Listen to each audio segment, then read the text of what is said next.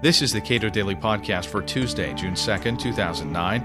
I'm Caleb Brown. It could be years before the stock of General Motors is back in private hands now that the federal government is the majority shareholder. But there are myriad decisions that corporations and governments must make in consideration of the other. Will lawmakers seek to stick their thumb into the G M pie during this period of government ownership? And fifty billion dollars later, are taxpayers really through paying to prop up G M? Cato Institute Senior Fellow Jeffrey Myron comments. Uh, I think what happened with respect to the G M uh, bailout and bankruptcy is that various interest groups in Washington, especially organized labor and the Green Lobby, saw an opportunity to take over a major car manufacturer and force it to do things that it wasn't going to do if left to market forces. So to give the United Auto Workers a more generous contract than they sort of merit based on the fundamentals of how profitable G M is and how many people it should employ, and to push it to make a lot more green cars than American consumers are willing to buy, okay, if those are priced at market prices. Is there any more substantive argument? Uh, President Obama has said, uh, we are avoiding a fate worse, much worse than this uh, by taking G M through a special kind of bankruptcy.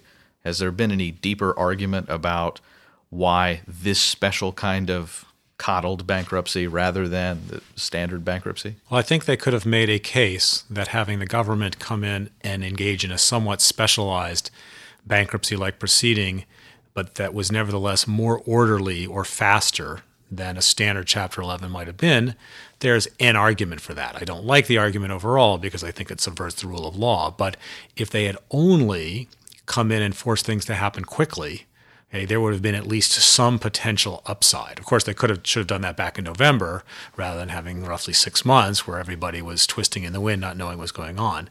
Uh, but that maybe had a defense, not overall compelling defense, but a defense. What they've done in addition, of course, is to systematically reward the unions and penalize the creditors relative to what likely would have happened in Chapter eleven. There's no excuse for that. And they put a ton of taxpayer money into it, and there's no excuse for that. So overall, I think there's was a one very, very tiny defense of some extraordinary procedures, um, but otherwise no, no, no good justification for the way they did things. President Obama said that they will be taking a hands-off approach to managing G M uh, for, for the duration of the time the government owns uh, majority shares, but they've already fired the C E O. They will be choosing uh, most of the higher, highest level uh, management, and a decision to uh, build a car in China has already been changed to a decision to build a car in the United States.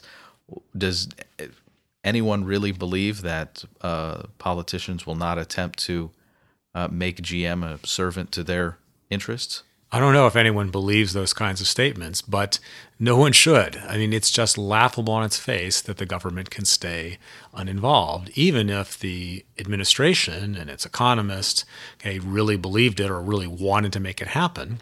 It's not going to be up to them. It's going to be up to the Congress, and Congress has a huge set of interests, okay, mainly for many Democratic uh, senators and, and representatives to help the unions and to promote this green agenda. So they're going to do things like prevent plants overseas. They've already been discussion of making it harder for various other brands, uh, foreign brands to be imported into the U S, trade restrictions in effect.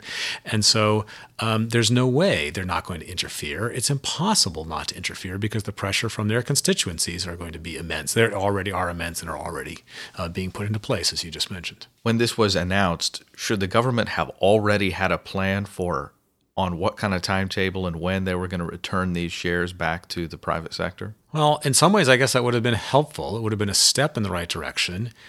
It's not obvious what that plan would have been. They could have said when G M has gotten to a certain level of profitability, but of course there's a lot of gray area in just measuring profitability, so that would not have been very precise.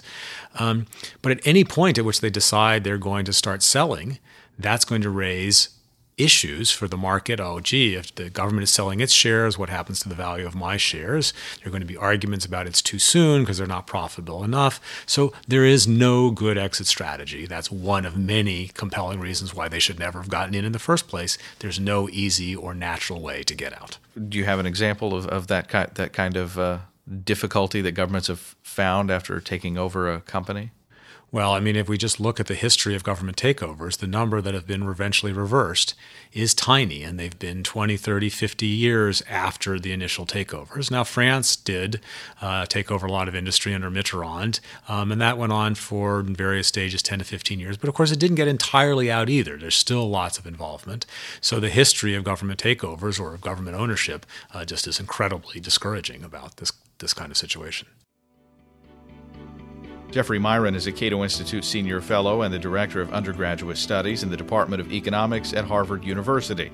You can read more of his work at cato dot org.